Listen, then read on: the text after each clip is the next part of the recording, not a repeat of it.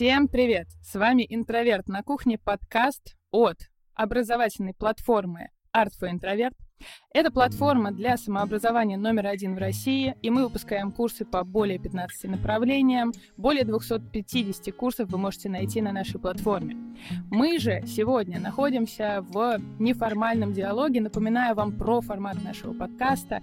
Это такой разговор на кухне с друзьями, где мы с лекторами и приглашенными гостями раскрываемся как личности, обсуждаем острые, очень противоречивые, спорные, иногда совсем неоднозначные вопросы, вопросы и, конечно, делимся своими личными историями. Поэтому, если вы вдруг хотите услышать нас в более академической манере, посмотреть, что мы из себя представляем как эксперты по заявленным темам наших специализаций, то переходите по ссылочке в описании профиля, смотрите наши курсы первые 7 дней бесплатно и делайте свою жизнь лучше.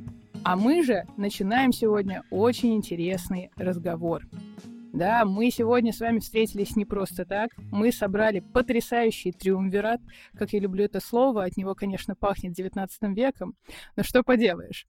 Сегодня мы будем рассуждать и говорить не только с нашими лекторами, но и с прекрасным приглашенным гостем. Соответственно, тема сегодняшнего подкаста, вы ее уже прочитали, но я вам ее расскажу.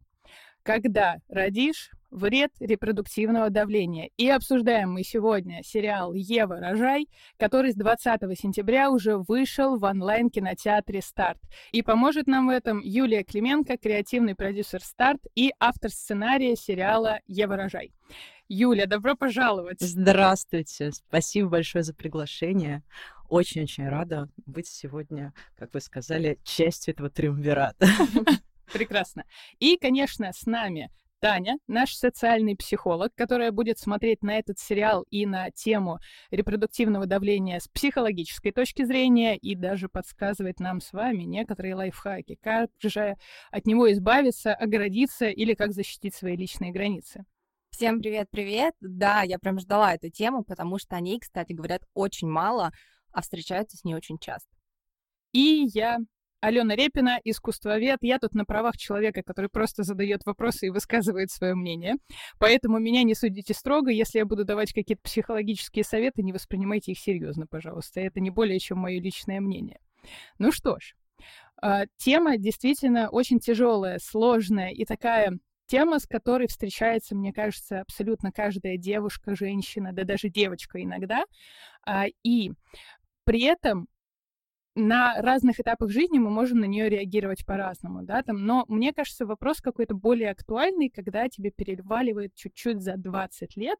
Вот с этого момента мы начинаем все чаще и чаще слышать а, отовсюду просто, от любых рандомных людей, которые появляются в нашей жизни, от коллег, от родственников и так далее, вот этот вопрос, который мы вынесли в заглавие, когда родишь. Юля, поделись, пожалуйста, именно это тебя натолкнуло, как одного из авторов, соответственно, этого сериала, на то, чтобы воплотить эту тему в жизнь в сериале? Или какие-то были другие внутренние предпосылки? Спасибо большое за этот вопрос. У меня есть кредо автора. Пиши про то, что знаешь, про что не знаешь, узнавай. Наблюдая за девушками, женщинами, а, возраста 20-30 я просто поняла, что действительно эта тема есть. Мало кто про нее говорит, но она таким вот просто облаком грозовым нависает над всеми. И думая над идеей, я пришла к выводу, что да, надо делать сериал про женщину 38, это уже даже не 20, когда не то, что часики тикают, и тебе ставят диагноз старородящая, а уже, ну, прям беда-беда в глазах окружающих. Мне 34, а, я не замужем, у меня нет детей, а, и, наверное, да, это моя проблема. Просто я это не считаю проблемой. Закон психологии. Проблема там, где ты считаешь это проблемой. Но я понимаю, что в моей семье, где мама родила в 23, а бабушка в 18, я, наверное, уже все. На мне оставили крест. Но благо, психология помогла расставить границы так, чтобы давления не было. При этом я понимаю, что не у всех есть такой скилл четко проговаривать, какая тема должна касаться пороха, какая не должна. Предлагаю по чайку. У вас прекрасное название подкаста, и мы с моим соавтором э, Дарьей Воротынцевой и соавтором пилота Милой Просвериной в какой-то момент пришли к умозаключению, что наш сериал должен быть э, как разговор с подругой на кухне за винчиком. Вот если у тебя нет опции пригласить подругу в гости на бокал вина, ты включаешь наш сериал, и у тебя такая терапия. Вот, вот у нас вот было такое себе а, когда установочка. Какой интересный подход с подругой за бокалом вина. Да, но Ева же там постоянно обращается, она разговаривает прям со зрителем, как будто выходит чуть-чуть из э, ситуации и дает свои комментарии тебе как подружке. Это здорово, да, это было видно в сериале. Мы уже... Давай проспойлерим, что мы посмотрели первые две серии. А это значит, что не только мы посмотрели первые две серии сериала, но и вы тоже можете их посмотреть прямо сейчас. В описании этого подкаста вы найдете промокод от онлайн-кинотеатра Старт, который поможет вам две недели бесплатно смотреть все новинки, соответственно, которые выходят в этом онлайн-кинотеатре. И в том числе познакомиться с тем сериалом, который мы обсуждаем сегодня. Я тоже посмотрела первые две серии. И, конечно, хочется обсудить именно тот подход, который в сериале выбран. И, э, честно вам скажу, очень люблю Подкаминскую еще, соответственно, с не знаю, может быть, года 3-4 назад я как-то вот прям очень прониклась к этой актрисе, поэтому я, когда начала смотреть сериал, у меня было вот такое ощущение прям вот знакомого человека за счет этого, возможно. И э, мне кажется, она прямо как-то очень идеально вписалась именно в эту роль, в эту концепцию, которую ты описала. Как э, с твоей точки зрения, ты вот специально под нее это писала, или это как-то родилось в процессе, или вот как это получилось? Изначально я очень хотела, чтобы Лена сыграла эту роль. Мне казалось, что на фоне других ее работ это будет что-то новое, неординарное для нее, такой определенный актерский слом. На тот момент она снималась в другом сериале, и я думала, что вряд ли сложится. Я сетовала как на занятость. У нас был кастинг, но все равно Лена у меня всегда как а, Dreamcast была в голове. И потом так просто чудесно сложилось, что с кастингом все пришло именно к Лене. Я очень рада, что судьба кастинга так сложилась, что мы сошлись все на кандидатуре Лены. Лена была счастлива, что ну наконец-то роль мечты, где я и танцую, и такая харизматичная, и нафиг всех посылаю, е! И мы, конечно, с Леной очень издружились за эту работу, и и творчески, и как-то человечески сошлись. Для меня лично вот то, что ты сейчас сказала, это прям как будто бы не новость, потому что я на нее посмотрела в этом сериале, особенно мне вот прям таким всполохом была первая серия, я такая, е наконец-то сильная, мощная героиня, которая всех отметает, если ее не устраивает, как они себя ведут, потому что, ну, не знаю, может быть, мне это близко, потому что я сама по жизни такой человек, да, который, слушайте, вы, вы нарушаете мою зону комфорта. Мы не будем общаться больше ровно никогда с вами, и эти темы тоже обсуждать не будем. А вот э, здесь интересно спросить у Тани. Тань, с точки зрения психолога. Естественно, я думаю, что ты, когда смотришь сериал, любой вообще, ты не можешь не анализировать хотя бы чуть-чуть. Нет, я стараюсь, правда. Я как бы периодически включаю сериал и такая думаю, я об этом не буду думать, я просто смотрю, просто смотрю и наслаждаюсь. Но Еву нужно было посмотреть как психолог, и я действительно начала смотреть его как психолог, и мне очень интересно посмотреть продолжение, я прям буду ждать. И что мне показалось? Мне показалось, что вот в первых сериях, в первой как раз серии, что тут Ева уже сама не просто вот э, по себе такая сильная личность, которая готова ставить жесткие границы, но и она уже немножечко на грани защиты этих личных границ, то есть она уже в кризисе, который переходит в агрессию, и она не всегда, к сожалению, направлена очень рационально, и вот этот момент, когда Ева разговаривает с детьми и начинает выплескивать на них вот эти проблемы, что на нее давят, вот это репродуктивное насилие, которое она ощущает. Так что, ну, тут, мне кажется, даже в первой серии Ева не совсем в спокойном состоянии, то есть она немножечко в кризисе. Ну, наверное, будем сразу говорить, что думаем дальше, откуда он, или еще у нас придем к этому попозже, я думаю, чтобы было интереснее послушать. И, и я бы дополнила. Действительно, ну, задача драматургии — это заложить конфликт в героя Если бы у нее все было прекрасно, и она была супер проработана психологически, ее бы это не касалось, наверное, бы не было сериала. Потому что нет проблемы, нет конфликта, нет э, стержня для драмы и движения сюжета. Поэтому, конечно, героиня при этом, конечно, героиня при всей свободе самовыражения уже дошла до той точки, когда все накипело, достало, и надо что-то срочно с этим делать. И начинается наша история.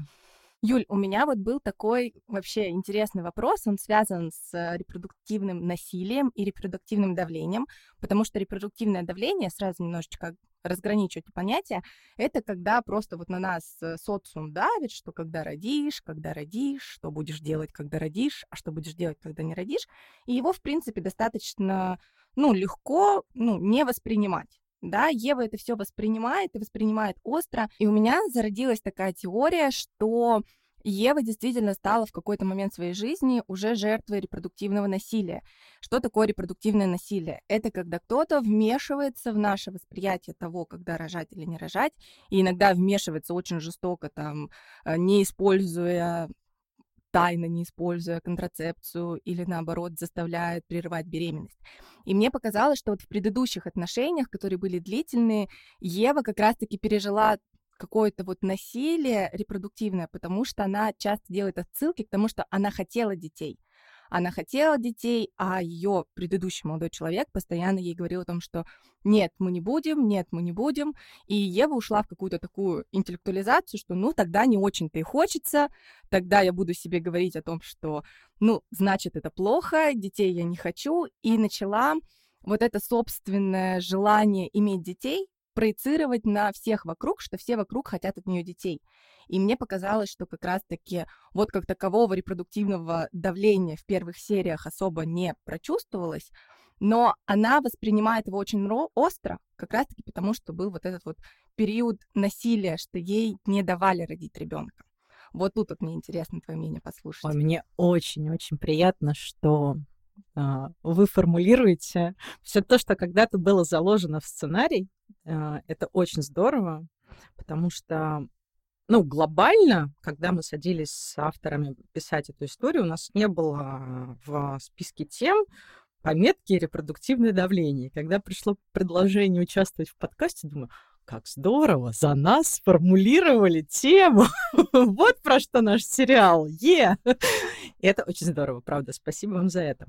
Что касается Евы и ее бэкграунда, действительно, у нее травматичное прошлое, которое она никак не может отпустить, забыть. И, в принципе, к финалу сезона это прошлое ее постоянно преследует, нагоняет и даже бьет по голове. И действительно, вы верно считали, что когда-то было насилие, которое пере... потом перешло в давление. Но насилие действительно было. Предыстория такова, что Ева была, как она думает, в очень счастливых отношениях, которые логичным завершением должны превратиться в семью с детьми. Но действительно, ее мужчина этого не хотел и всячески от этого увиливал. То есть вот эта агрессия, вот это стремление очень жестко отстаивать свою позицию, она больше вызвана внутренним конфликтом, мне кажется, как раз-таки между мотивом к тому, что ей хотелось ребенка, и мотивом к тому, что она для себя очень э, искусственно оградила эту тему и очень искусственно начала убеждать себя, что не так уж это и важно, потому что ее убеждал в этом молодой человек. С одной стороны, да, это действительно так, и но при этом Ева все равно в характере у нее заложена вот эта сила, харизма, умение отстоять личные границы, сказать всем, что она думает. И неважно, что услышит она в ответ, как говорится, какой вопрос, такой ответ. Это принцип Евы. Но вообще все, конечно, те вопросы, которые ты сейчас озвучиваете, это вечный монолог внутри Евы. Она с этими вопросами живет. И мы писали характер именно с той позиции, что эти вопросы ее очень сильно волнуют. Из-за одного инициирующего события в первой серии. Я вам расскажу. У нас рубрика спойлеры, спойлеры, спойлеры, их будет бесконечное количество.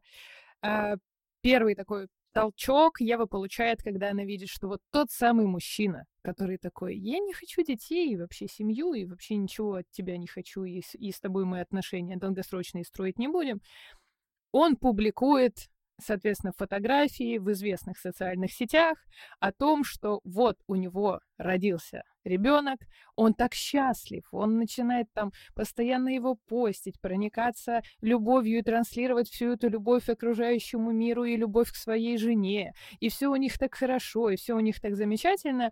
А Ева, соответственно, открывает переписку с ним и видит, что он там ей пишет, что давай все вернем там некоторое время до этого, если я все правильно поняла. Не, в переписке а, как раз он с ней просто смс-кой расстается. А, он, смс, говорит, он еще что... смс-кой расстается. Он, он ей говорит, прости, не готов ни к, ни к семье, ни к детям. Ты классная, а я вот ушел. Прости, я пошел. Просто потрясающе. Угу. Но это, наверное, такой какой-то вообще вечный вопрос для очень большого количества людей, ну, для почему просто людей, для большого количества женщин, да. Не уверена, что мужчины тоже так часто с этим сталкиваются, когда там, например, партнерша говорит, что я вот, да, я тебя люблю, но вот детей и семью с тобой не хочу, и поэтому я от тебя ухожу. Скорее в обратную сторону это работает. А сталкивался ли кто-нибудь из вас, может быть, с такой ситуацией? Вот такой неожиданно личный вопрос. Ой, у меня была ситуация, ну, она никак не связана с репродуктивным давлением, насилием. Там еще был такой возраст, когда об этом ну, не думали, это было нормально. Но у меня была ситуация, что когда мы очень плохо расстались с молодым человеком, и сейчас я думаю, слава богу, потому что если бы не расстались, было бы еще хуже. И вот, ну, прошло два года, а он человек, который вообще не про семью, вообще такой, типа, семья — это крест и все такое. И проходит два года, я выхожу замуж, и через неделю он тоже выходит замуж. Ой, ну он тоже женится. В целом он может себе позволить и выйти замуж. И через неделю он тоже женится. И меня почему-то это прям всколыхнуло, и я так и думаю, ах так, то есть ты не хотел семью, и ты женишься. И потом я так думаю, ну я неделю назад вышла замуж, ну, собственно говоря, о чем мы тут можем говорить.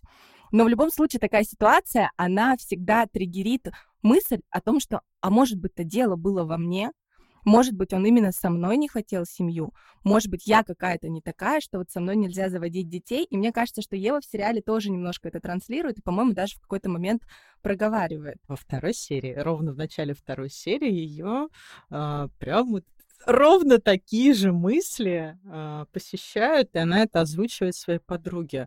То есть до нее доходит, а может, он это со мной не хотел? И все, самооценка падает, ты думаешь, что со мной не так.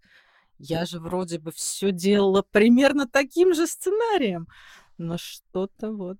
Но для Евы, мне кажется, это становится немножечко точкой роста, потому что как только она принимает вот этот вот факт, что он родил ребенка, она начинает думать о том, что в их отношениях ребенка не было, и мне кажется, что она вот в этот момент начинает задумываться о том, что она сама-то тоже хотела ребенка, и понимает, что она может родить его без него, может родить его для себя, и уже дальше развивается история. Ну, это вот как такая боль и такое очень страшное осознание, которое в итоге тебя приводит к точке роста. Это как когда ходишь к психотерапевту, соответственно, занимаешься, там, вскрываешь все свои болячки, все свои психологические проблемы, травмы, всяческие вот эти штуки, накрутки, и тебе в момент больно, и ты можешь разрыдаться, и ты можешь впасть в апатию, вообще в кошмарное состояние, а потом проходит пара часов или просто там прогулялся, поспал, передумал эту тему, проанализировал, принял, и только принятие, скорее всего, я думаю, что ты меня поправишь, если я что-то не так скажу, Тань. Спасибо большое заранее. Да? И только принятие вот этой истории, проживание ее в итоге может привести тебя к личностному росту дальнейшему. Ну, я не могу сказать, что Ева прямо вот во второй серии сразу же приняла эту историю и отпустила, потому что она продолжает ее триггерить, и она продолжает следить за его соцсетями, то есть она ее нельзя сказать, что прям отпустила, но она всколыхнула в ней очень тяжелые эмоции, и мне кажется, что как раз-таки вот эти тяжелые эмоции, возможно, стали каким-то образом напоминать ей о собственных задавленных тяжелых эмоциях и о том, что как бы вот ей хочется иметь ребенка и нужно что-то с этим делать.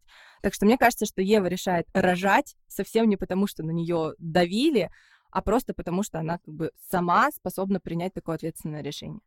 Да, действительно, это так. А, то есть это не потому, что, ага, Боря родил, и надо мне срочно рожать. Это желание это было давно сформулировано, но просто, как называется, вишенка на торте или последней капли в переполненной кружке. Это вот, да, этот эпизод.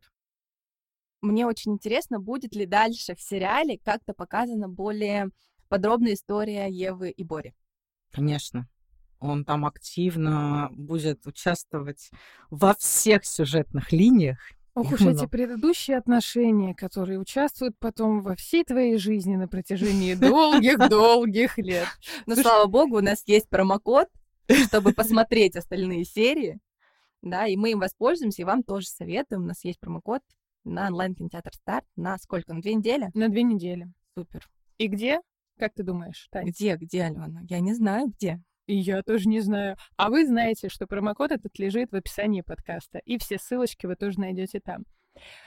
И вот я тут немножечко разбавлю такой своей истории. Бывает же и в обратную сторону, но в очень странную обратную сторону. Ты та самая, да? Главная бывшая. А, ой, да, есть, есть несколько людей, для которых я главная бывшая. Извините, конечно.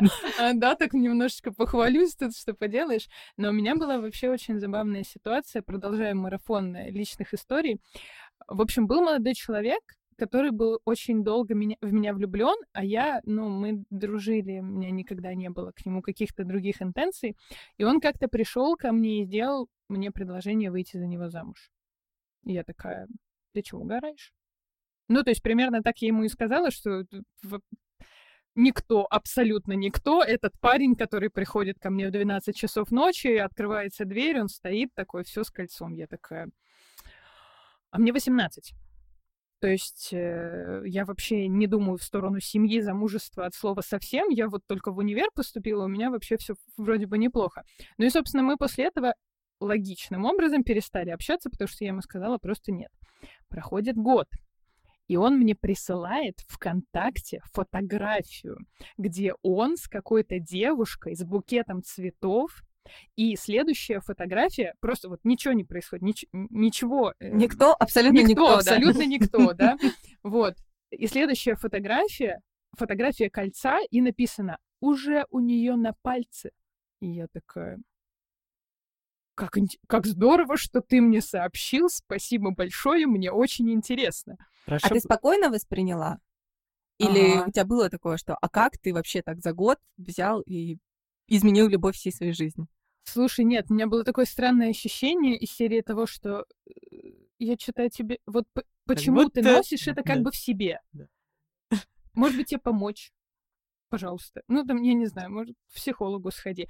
Почему тебе нужно мне доказать, что ты можешь жениться? Зачем тебе это нужно? Ой, это у меня сразу комедия в голове включается. Еще по закону жанра это кольцо должно быть ровно тем, которое он дарил тебе.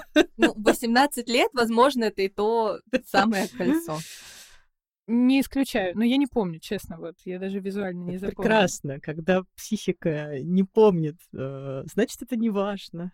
Алена, на самом деле, хочется сказать, что очень круто ты поступила, потому что 18 лет — это такой возраст, когда мы очень вообще очень-очень восприимчивы к давлению, очень восприимчивы к каким-то социальным вот этим вот нормам и ресурсам. Мы еще не вышли из того возраста, когда мы вот прям зависимы от мнения взрослых, от мнения какого-то общественного идеала. И мне кажется, что 18 лет, ну, настолько классно отстоять свою внутреннюю свободу, это было очень важно, потому что часто девочки вот в таком раннем возрасте соглашаются на какие-то серьезные поступки, да, на совместную жизнь, на отношения, да, на брак, ну, брак это уже максимальный какой-то уровень, просто из того, чтобы, ну, не обидеть, остаться хорошим человеком, э, произвести впечатление не стервы, стервой еще быть страшно 18 лет, поэтому... А потом уже не страшно.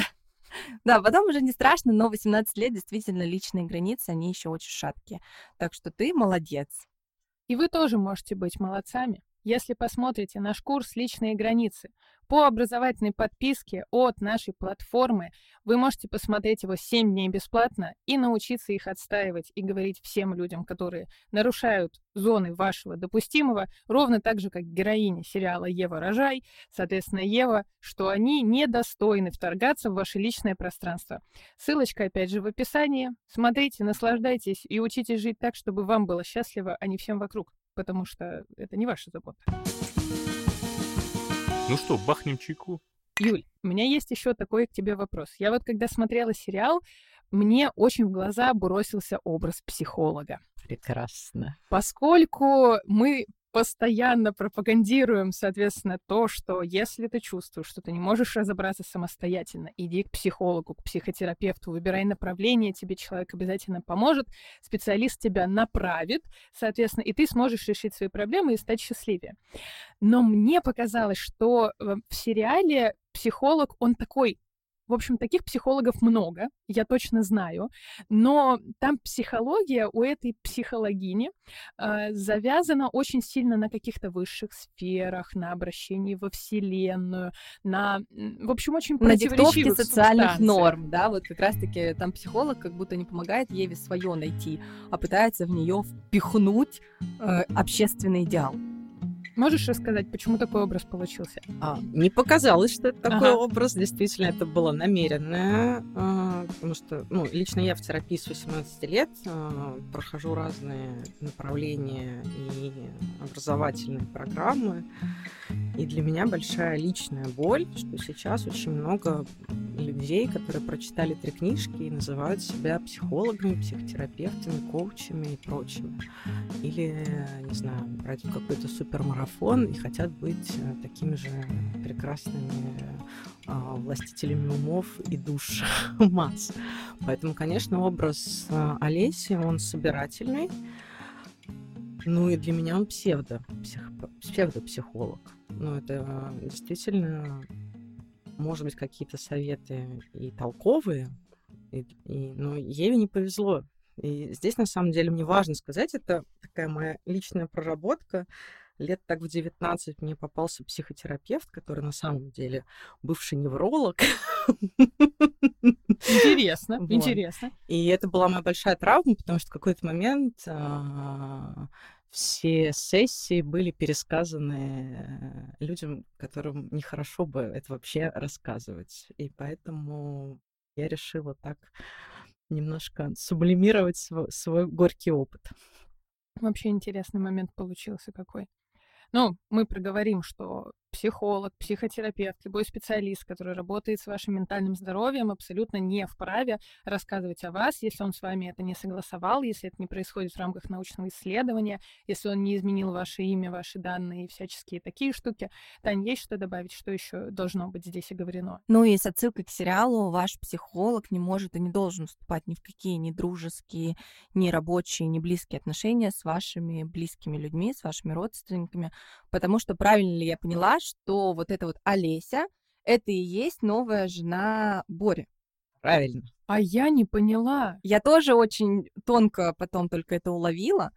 И на самом деле Вот это весь поворот. трэш этой ситуации в том, что ее психолог замутила с ее бывшим. Мгм. Да. Какой И у них- кошмар. И у них ребенок. Вот это поворот. Вот все, вы меня сейчас выбили да? до конца подкаста. Алена, сходи, пересмотри, да. Да, да, возможно. А, какая, какая мощная штука. А вот когда вот эта история прописывалась, эм, эта идея, она сразу пришла, или это было... Ну, то есть как вы готовили сценарий, наверное, интересно будет послушать и нашим слушателям, и нам интересно узнать. То есть вот ты придумываешь концепцию, ты идешь э, к соавторам с ней, да, там разрабатываете это, прорабатываете. Как это происходит? Расскажи, пожалуйста, из- Да. изнанку. Ой, чудесный вопрос, спасибо большое. А, Я достаточно долго ходила и думала, честно скажу, потому что пишу я на самом деле быстро, а research у меня достаточно долгий. Ну, То есть года два я просто наблюдала за разными социальными явлениями в окружающих меня женщинах, и так, наверное, пришла к идее про Еву. и ее болезненной теме так называемого репродуктивного давления и насилия. Ну, то есть тогда я это, конечно, не называла так. Для меня это было просто часики тикают, и все вокруг об этом говорят. Мы встретились с моим соавтором Милой Просверенной прекрасном заведении «Молоко» на Большой Дмитровке в городе Москва. И просто это был действительно двухчасовой разговор, когда я делилась всеми своими наблюдениями и таким э, исследованием. Мила все выслушала и через неделю прислала мне драфт. Вот. Как удобно. Класс. А, дальше уже подключилась я, то есть мы стали обсуждать а, все сцены, все конфликты, все детали, все образы, а, и уже я вносила правки. Ну, в общем, на самом деле в течение месяца родилась пилотная серия, которую мы показывали генеральным продюсерам с целью утверждения проекта. И генеральные продюсеры приняли этот проект. А, потом, через год, мы сняли только пилотную серию, и через год мы вошли в съемки сезона. Юль, такой сразу вопрос. Сколько проходит от момента вот появления идеи и решения снимать сериал, uh-huh. да, ну я понимаю, что идея, она копится, но вот от момента, что мы начинаем там продумывать драфт, до выхода первого сезона. Ну вот Еве 4 года в этом году будет. Ничего вот себе. это работа. Ничего вот. себе. Но не со всеми сериалами так, но конкретно с Евой, вот ей 4 годика, она уже с точки зрения психологии переживает первый бунт. Уже успокаивается. И уже успокаивается. Так что, ну вот ну, это конкретно с Евой такая история. Есть, конечно, у меня опыт э, таких быстророжденных детей, но с Евой вот такой непростой долгий путь. Почти как в жизни. Кто-то рожает за там 30 минут, за 20 минут, за еще что-то, кто-то за 4 года. Слушайте, я очень большому количеству авторов э, привожу этот пример, что сценарий как ребенок не может. Нет, может, конечно, но мы понимаем качество э, э, недоношенных детей, ну и проблемы все. Извините, я сейчас исключительно про сценарий говорю.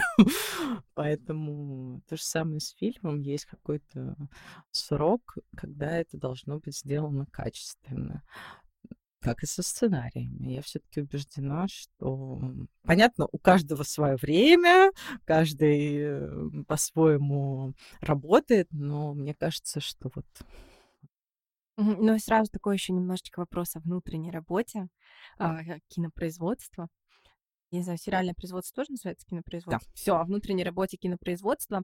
А вторые сезоны, они обычно выходят э, практически, ну, не 4 года у них разница от до. А второй сезон, он задумывается уже, когда релизится первый, или вот, допустим, сейчас у вас уже есть мысли о том, что будет ли второй сезон, какой он будет и так далее. Скорее, это мечты, но пока такой информации нет с каждой историей все по-разному. Ну, то есть это очень индивидуальный, индивидуальный подход. Здесь и вопрос э, показателей сериала, просмотров, рейтингов. Касательно с Евой, мы пока в начале нашего пути. Э, вот. Спасибо большое. Слушай, а как ты думаешь, вот подобные сериалы, подобные кино, подобное вообще кинопроизводство на такие очень триггерные темы, связанные и с женской идентичностью, и с проблемами, с которыми сталкивается каждая женщина, могут ли они изменить вообще наше общество? Ой, какой классный вопрос, спасибо большое. А, я вообще, честно, как а, представитель индустрии, очень страдаю от того, что порой авторы пишут, ну, например, авторы женщины пишут про женщину, ты смотришь и говоришь, что, боже, ну какая неправда. То же самое авторы мужчины пишут про мужчин, ты думаешь, боже, ну как? Неужели это вот так?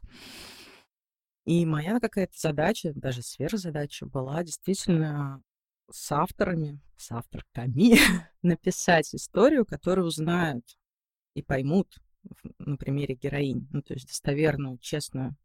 Я убеждена, что и какая-то тоже у меня есть сверхзадача, что люди, которые смотрят и посмотрят наш сериал, действительно что-то поймут и почувствуют. У меня очень уважительное отношение к нашей аудитории, потому что в том потоке информации и каком-то колоссальном количестве сериалов, которые ежедневно выходят, это ну, большая честь, что зритель выбирает именно вот конкретно этот продукт, не побоюсь этого слова. И мне очень бы хотелось, чтобы за просмотр и потраченное время зритель, в свою очередь, получил смысл, чувство или какую-то эмоцию. Ну, такая у меня какая-то есть э, авторская этика, я считаю. Mm-hmm. Мне очень хотелось, что действительно кино как искусство меняло наше общество, но, к сожалению, все больше и больше кино это как развлечение и определенный эскипизм, наверное, в этом выражается. Или наоборот, человек не хочет о чем-то думать и поэтому смотрит отвлекающий контент. Но лично я, как автор, верю, что кино может менять наше общество. Это здорово. Ну вот, честно поделюсь эмоцией, которая у меня, например, возникла, когда я посмотрела первые две серии. Особенно первая мне что-то вот вообще так зашла. Я такая сижу такая, жиза. Вот это вообще, ну, для меня лично, чи- это чисто мое субъективное мнение, для меня это была жиза именно с точки зрения, что вот больше всего мне запомнился этот момент, когда она записывает голосовое своему брату, с целью сказать ему, как он вообще нарушает постоянно все, что только можно в их отношениях, и как бы ему хорошо было бы повзрослеть, в принципе, это все гораздо более в нецензурном ключе происходит, чем я могу по себе позволить это передать, и как он уже молодец такой, что ничего не делает для улучшения своей жизни, а выезжает за счет главной героини, потом она это отменяет и переписывает это сообщение ровно с противоположным посылом. Меня вот это прям э, запало очень в душу, потому что не то чтобы я так часто делаю, но так много ситуаций, когда хочется поступить ровно точно так же. А какой тебе момент понравился больше всего, Тань? Когда Ева идет в парк. И тут опять-таки такое противоречие между внутренним посылом и тем, как мы живем в действительности, когда она говорит, потому что когда идешь на встречу с бывшим, представляешь себя с идеальной укладкой, в идеальном вечернем платье, на каблуках, на шпильках и просто с роковой красной помадой, да, и тут хоп, такой момент, она идет с двумя детьми в этот парк, и действительно, насколько наше представление о том, как бы нам хотелось видеть ситуацию как она развивается в жизни, часто расходятся. А какой у тебя любимый момент в сериале? Ну, если мы не проспойлерим. Не проспойлер. Ой, вообще я всю нашу историю люблю, честно говоря. Но я очень люблю танцы в нашей истории. А, потому что столько сил, эмоций и, наверное, смыслов было в них вложено, так как мы закладывали передачу эмоций и эмоционального состояния героини через танец. То есть так она выплескивает весь негатив. Но если мы говорим про первые две серии, то, наверное, я очень люблю секс с женатым любовником на столе. Как интересно да, развиваются да, да, события. Ну, вообще, сцена действительно очень интересно сделана, с, так скажем, технической точки зрения, да? С того, как... Диалог с подружкой вот в тот самый момент. Да, да, да. Слушайте, согласна. А, вообще про танцы хочется дополнить, да, о том, что мы сегодня уже упомянули, что у Евы а, срабатывают разные защитные механизмы, да, она и переносит свою агрессию на других, и подавляет собственное стремление родить ребенка в какой-то момент. И мне кажется, что танец это э, сублимация. Сублимация это тоже защитный механизм психики, но это самый здоровый и самый вообще действительно полезный момент выплеска эмоций, проживания своих эмоций. Поэтому, да, очень здорово, что Ева танцует, и мне кажется, что она как раз-таки чувствует, что она немножечко освобождается от вот этого внутреннего конфликта, когда танцует.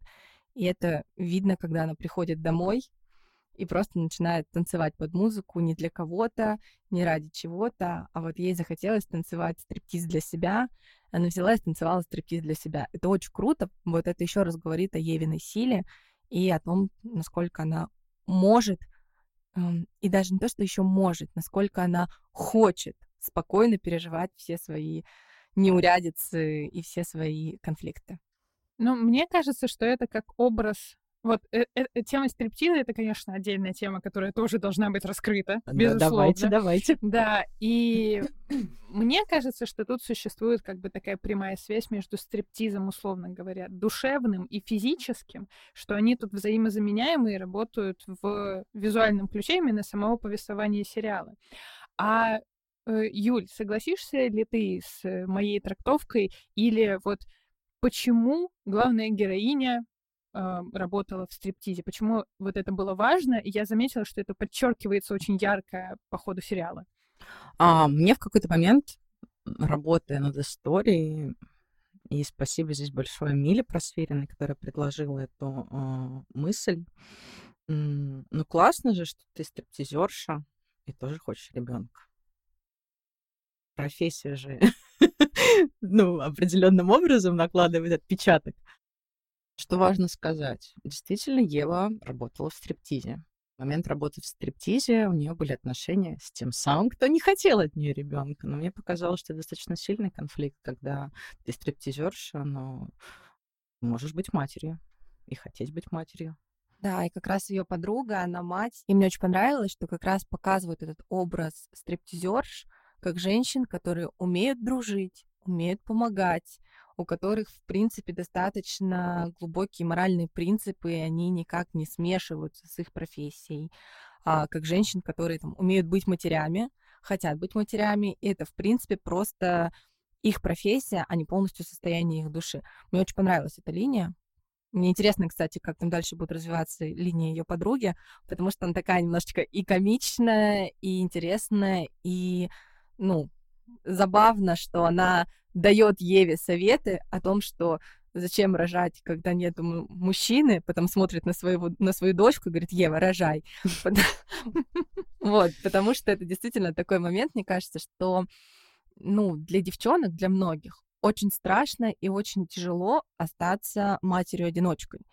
И понятно, что стриптиз, наверное, это не лучший выход, как ты можешь зарабатывать себе на жизнь, но все-таки вот эта вот подруга, я, к сожалению, не запомнила, как ее зовут. Рита. Рита, да, но все-таки Рита это такой вот персонаж, который, да, у нее есть дочка, видимо, незапланированная дочка, видимо, дочка, которая воспитывается только Ритой, да, но при этом Рита не сломлена, у Риты есть отношения, у Риты есть подруги, и у Риты, в принципе, ну, да, не знаю. Жизнь, профессия, работа. Жизнь, профессия, работа, да, абсолютно нормальное существование. Ой, Рита — это мой любимейший персонаж э, в исполнении Лизы Мартинес, прекрасный.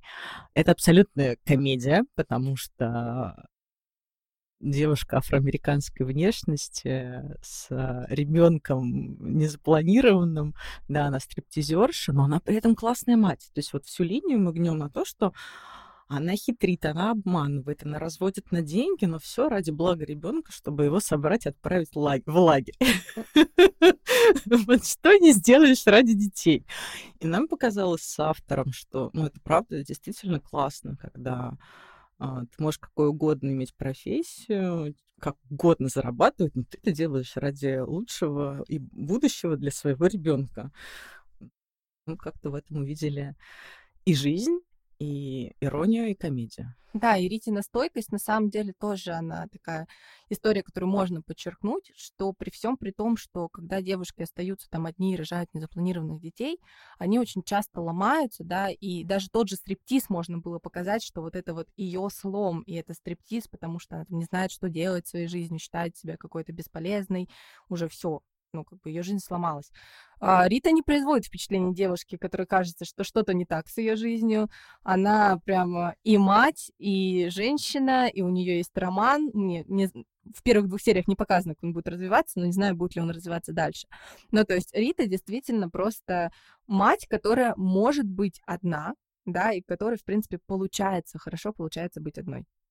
Да, ой, я вас потом удивлю, как ее история романа развивается. Посмотрим, посмотрим. А, и вы тоже посмотрите по промокоду в описании. Ну, вы все слышали, вы все знаете. Слушайте, для меня вообще вот эта тема стриптиза и прошлого героини э, за счет темы стриптиза, она очень ну, как бы лично у меня внутри раскрыла вот какие две ассоциации и что была за реакция. Во-первых, конечно, это огромное социальное давление, именно уже мы здесь говорим не репродуктивное давление, а социальное давление из-за того, что человек танцевал на пилоне и работал как профессионал, соответственно, вот в э, отчасти это нельзя назвать секс-индустрией в полной мере, да, но вот в... Как это адекватно называется? Клубе а, эротического характера. Вот, работа да, эротического работа эротического характера. характера. И за счет этого, естественно, вот она даже когда с э, прекрасным мужчиной, который ей кофеварку послал, знакомиться, она, первая ее реакция — это отторжение самой себя по причине того, что она думает, что другие ее отторгнут, из-за ее прошлого. То есть тоже такой еще один внутренний конфликт здесь накручивается. И вот это очень важно. Э, мне кажется, очень важно, что вы обратили на это внимание и раскрываете это в сериале. Какая бы ни была у человека работа, человек прежде всего человек, и не нужно домысливать и ассоциировать за него и что-то за него додумывать. Всегда нужно выяснить, э, наоборот, выйти с ним на разговор, а не вешать на него ярлыки какого-либо характера. Но здесь, смотри, мне кажется, еще такая история глубокая с точки зрения того, что Ева любила свою работу. Еве нравилось танцевать стриптиз, и опять-таки она оттуда ушла, потому что настоял тот Боря. То есть э, давление со стороны Бори было не только в сторону того, что не будем рожать ребенка и не будем заводить семью, но и в сторону того, что он менял ее вообще внутреннее ощущение себя. Да? То есть Ева любила эту работу, пока Боря не сказал, мы оттуда уходим. Но я вот так любила свою работу, что боялась об этом даже собственной семье сказать. Ну, то есть семья, например, убеждена в том, что Ева, ну, где-то там танцует, преподаватель танцев. То есть семья, например, про стриптиз прошлое ничего не знает. Ну, возможно, это и к лучшему. И неплохо, да. То есть а, отношения с семьей в какой-то момент должны уже перейти на такой уровень, когда мы не обязаны родителям полностью сообщать о своих состояниях, о своих переживаниях, о своей работе, да, то есть мы с ними просто общаемся как с равными для нас взрослыми людьми, да, так как с друзьями, как с товарищами, еще с кем-то. И вот профессиональная идентификация, она, по сути, тоже не обязательно в таких отношениях, когда у нас вот уже полностью прошла сепарация, там финансовая, эмоциональная вся, да, и так что здесь я не вижу ничего страшного, потому что это может быть даже такой акт заботы о чувствах близких людей. Да, со стороны Евы это совершенно так, ну, по крайней мере, мы старались заложить, если это считывается, это здорово. И плюс, что еще тоже было важно для нас с авторами, наверное, в первую очередь я для себя так сформулировала, что вообще, наверное, вся тема сериала для меня лично была такая, что ты как живешь, как ты хочешь или как от тебя общество хочет. Это тоже для меня было очень важно. Поэтому семья-то понятно, как хочет, чтобы мы жили все. На вопрос, хочу ли я так жить. И вот это очень хороший вопрос, который прямо выходит на вторую тему, которую я хотела в этом отношении развить. Она гораздо менее глубокая, чем все предыдущие, которые мы с вами обсуждали. Но в меня это так попало, то есть мне было очень больно, именно социально, просто социально, а, когда а, подруга, соответственно, Евы, просит ее посидеть с ее э, детьми. Почему? А, вот я, например, человек, который не то чтобы очень часто сталкивается с фразами э, по отношению к себе, когда родишь, я уже хочу внуков, и когда я внуков понянчу, а когда я правнуков понянчу, или вообще тебе пора рожать, просто потому что я в какой-то момент всем стала говорить, когда этого стало много, отстаньте все от меня, это вообще не ваше дело, я когда приду к этому, соответственно, э, тогда это будет для меня работать. Но ровно в этот же момент, как тебе становится больше 20, и твои подруги начинают выходить замуж и рожать детей, у тебя появляется неожиданная функция няни. И я ничего не хочу сказать насчет этого. То есть, в целом, я могу там посидеть с детьми подруг, я могу с ними поиграть. Иногда мне даже может это понравиться. Но э, вот само вот это ощущение того, что ты не заводишь собственных детей, потому что не хочешь, но они у тебя заводятся, потому что другие люди в твоей жизни их заводят, и они на тебя их транслируют несколько и считают нормальным не спросить у тебя, а нормально ли будет тебе посидеть, не договориться там. Иногда с очень такой серьезной подготовкой, а просто можно я тебе скину на пару часов там или на день, или на два дня своих детей. Вот это лично в меня попало, потому что у меня были такие ситуации, когда вот, ну, очень надо там это сам, не буду, не хочу, не могу. А, как, Юль, ты думаешь, почему вот героиня все-таки соглашается на это все и нормально ли для нее это? И вообще, что ты думаешь по этому поводу? Да, отличное наблюдение, спасибо большое. А, то, что мы несколько векторов затрагивали. Это первое, конечно, друзья навязывают детей. Ой, посиди, ну, няня не может, няня заболела, пожалуйста, пожалуйста, выручи.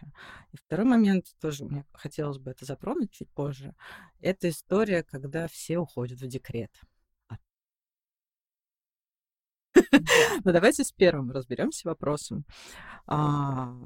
Да, так как Еве 38, логично, что вокруг есть друзья с детьми. Почему Ева соглашается? Добрая все-таки.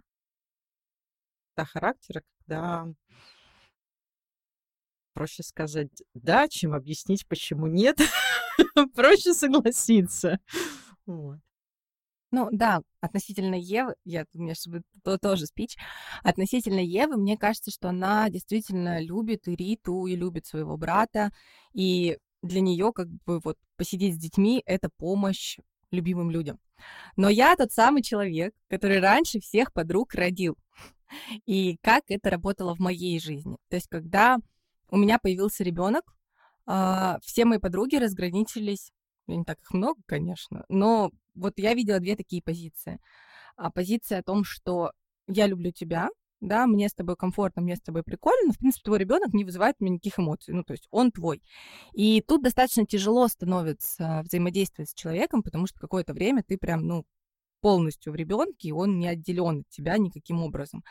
И позиция подруг, которые, знаете, она чем-то похожа на семейную позицию, когда они видят твоего ребенка, и они говорят, я его люблю, вот просто потому, что он есть, потому что он там часть тебя, и я понимаю, что как вот вы связаны, я люблю вас вместе и вас вдвоем.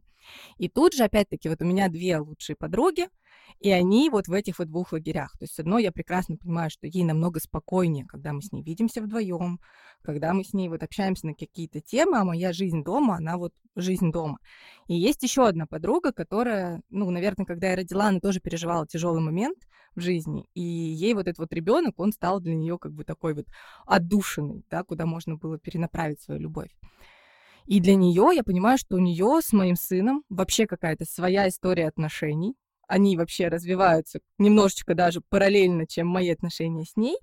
И я понимаю, что вот если я ей позвоню и скажу, слушай, тут такая ситуация, можешь забрать Кирюху там из садика. И я понимаю, что для нее это не будет ситуации, когда она такая, ну все, я тебя, конечно, люблю, но давай заберу. И при этом вот если бы я позвонила второй подруге, я бы понимала, что я вот как в ситуации с Евой была, то есть она согласится, ну потому что любит меня, не потому что любит его. И мне кажется, что вот хочется всем юным матерям посоветовать изначально понять и распознать, в какой позиции находятся ваши друзья, потому что когда мы навязываем любовь к вашему ребенку кому-то постороннему, но по факту мы действительно ее навязываем. Никто не обязан любить вашего ребенка, потому что любит вас. И вот это такая позиция, которую нужно защищать и распознавать. Ой, как мне приятно, что такие маленькие эпизоды рождают такие интересные разговоры и обсуждения. Потому что я с таким, честно, не сталкивалась, как-то у меня в окружении мало кто родил, и, и процент тех, кто из этого еще попросит посидеть с ребенком, совсем мизерный. Я больше про категорию, что все уходят в декрет, и нужно побольше работать. Ой, да там тоже не сладко, я вам вот, скажу. Да, да, да. Вот я это, вот, вот эта история, которая based on a true story, потому что у меня все декретницы преимущественно, и вот это вечная история, что Юль, ну вот надо, ну, ну вот, давай. Но это прям очень акцентированно еще было тоже в сериале, когда э, прямо Ева выговаривает всем за это, что да, а я давайте за всех буду работать, а я давайте вот все за всех буду делать, потому что вот просто у меня детей нет. Мы ни в коем случае не хотим обидеть никого, у кого есть дети или кто уходил в декрет. Чтобы вы понимали, Алена сейчас на меня пристально смотрит. Потому что, да, у меня нет детей, у меня все нормально как бы с этой темой. Я очень люблю свою сестру, которая э, меня на 15 лет младше. Но вот э, чужих детей я не всегда люблю. Я их люблю только если они приятные, хорошие и общаться с ними хорошо. А это наступает с определенного возраста. Это лично мой момент. Да, вот, э, собственно, я тут полностью соглашусь с Таней, что, смотрите, когда вы да, э, дов- хотите доверить своего ребенка, себя или свою самооценку в чьи-то чужие руки, прежде всего нужно разобраться с тем, что это для вас значит и где вообще ваши личные границы, и где личные границы чужих людей, которые не обязаны делать то, что вам хочется. И это можно сделать с помощью здоровой конфронтации, какие шаги для этого использовать и как формулировать правильно «я послание» и выходить на достижение того, что нужно именно вам, вы узнаете на нашем курсе «Личные границы». Смотрите его по пробной подписке 7 дней бесплатно, и все у вас будет хорошо. И с детьми с вами, с вашими тоже будет хорошо, потому что с ними тоже с определенного возраста надо выстраивать личные границы. А переходите по ссылочке в описании. Вот так мы и обсудили довольно большой круг вопросов. Мне кажется, как будто бы нам надо потихонечку переходить к тому, чтобы дать несколько советов тем, кто сталкивается с этим самым репродуктивным давлением и насилием. Давайте попробуем. Таня, что ты скажешь на этот счет? А, Мы, я конечно, тоже скажу? можем что-то сказать, но мы же не с психологической точки зрения. Давайте, что я скажу на этот счет. Ну, во-первых, э, я скажу ту же самую фразу, которую говорила на прошлом подкасте про личные границы. Он уже, скорее всего, вышел или вот-вот выйдет, и вы его тоже послушаете. А, Я хочу первое, что сказать, что личные границы, они не снаружи, они внутри. И нужно понимать собственную зону комфорта и понимать собственное отношение к этому ребенку.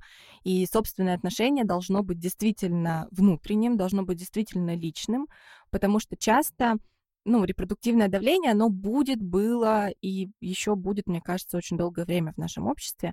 Но то, насколько оно нас задевает, и то, насколько оно способно вывести нас э, из состояния комфортной, комфорта и покоя, это напрямую зависит от того, насколько хорошо мы знаем себя и насколько хорошо мы уверены в своих ценностях.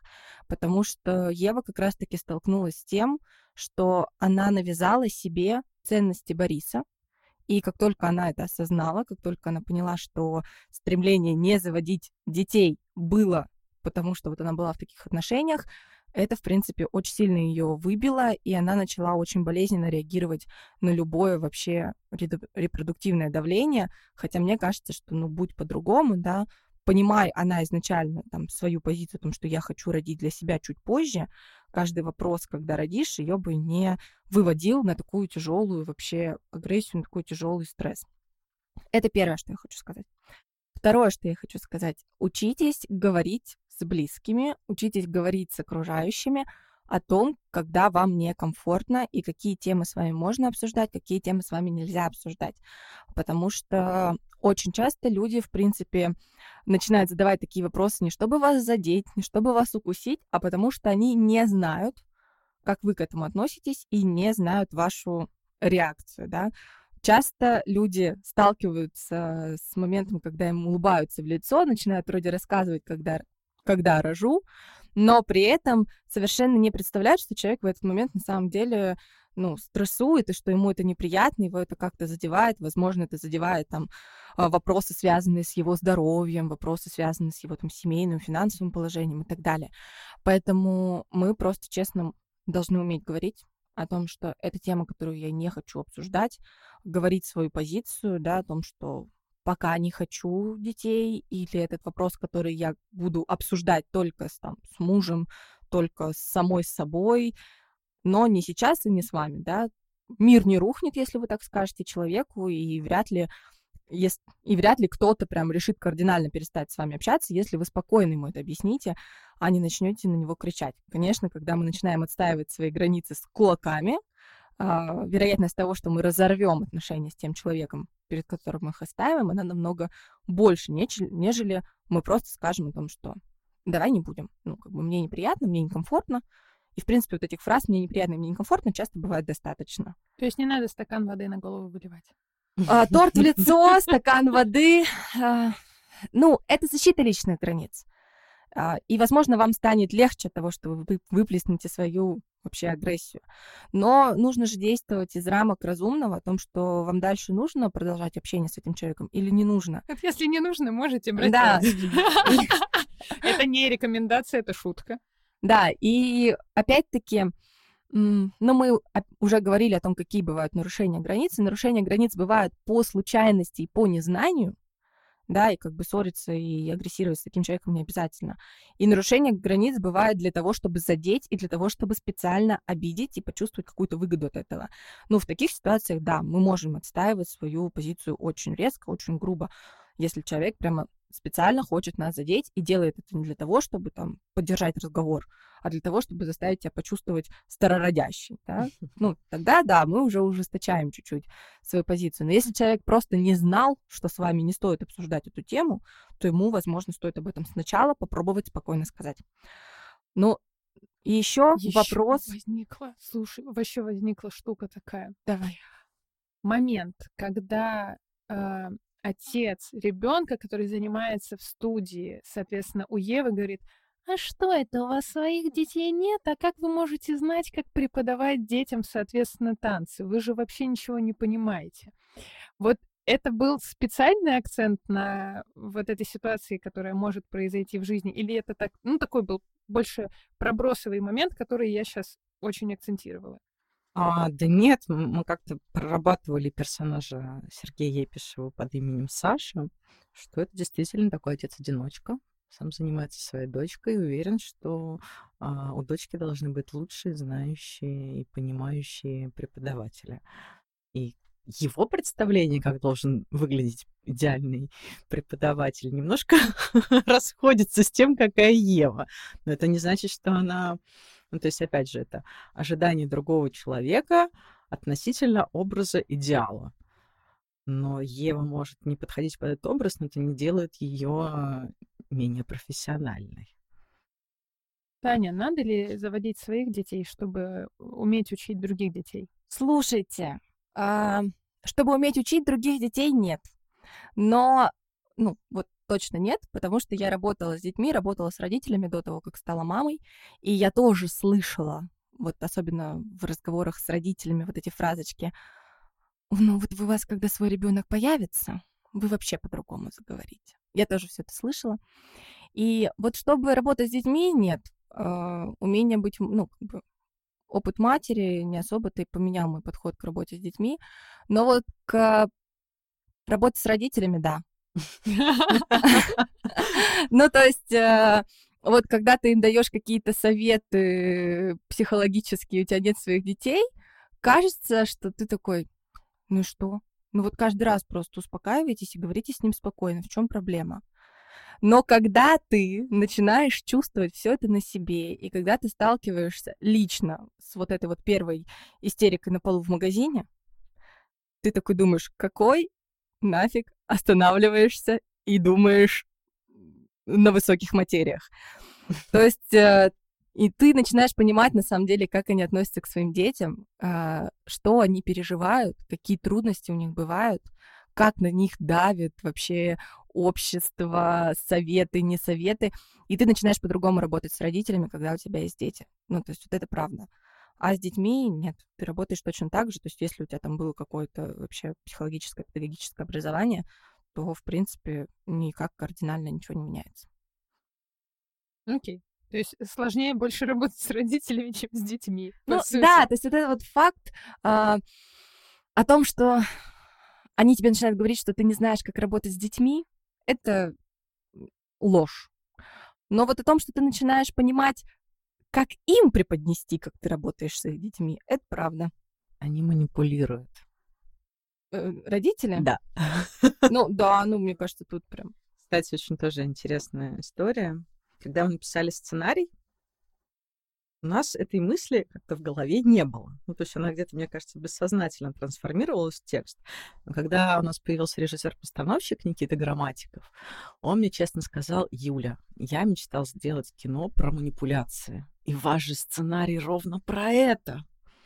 Поэтому мы часто неосознанно, ну, то есть мы так выстраивали определенные сцены, определенные линии, что а, нас окружают манипуляторы осознанные, неосознанные, но манипуляции вокруг нас.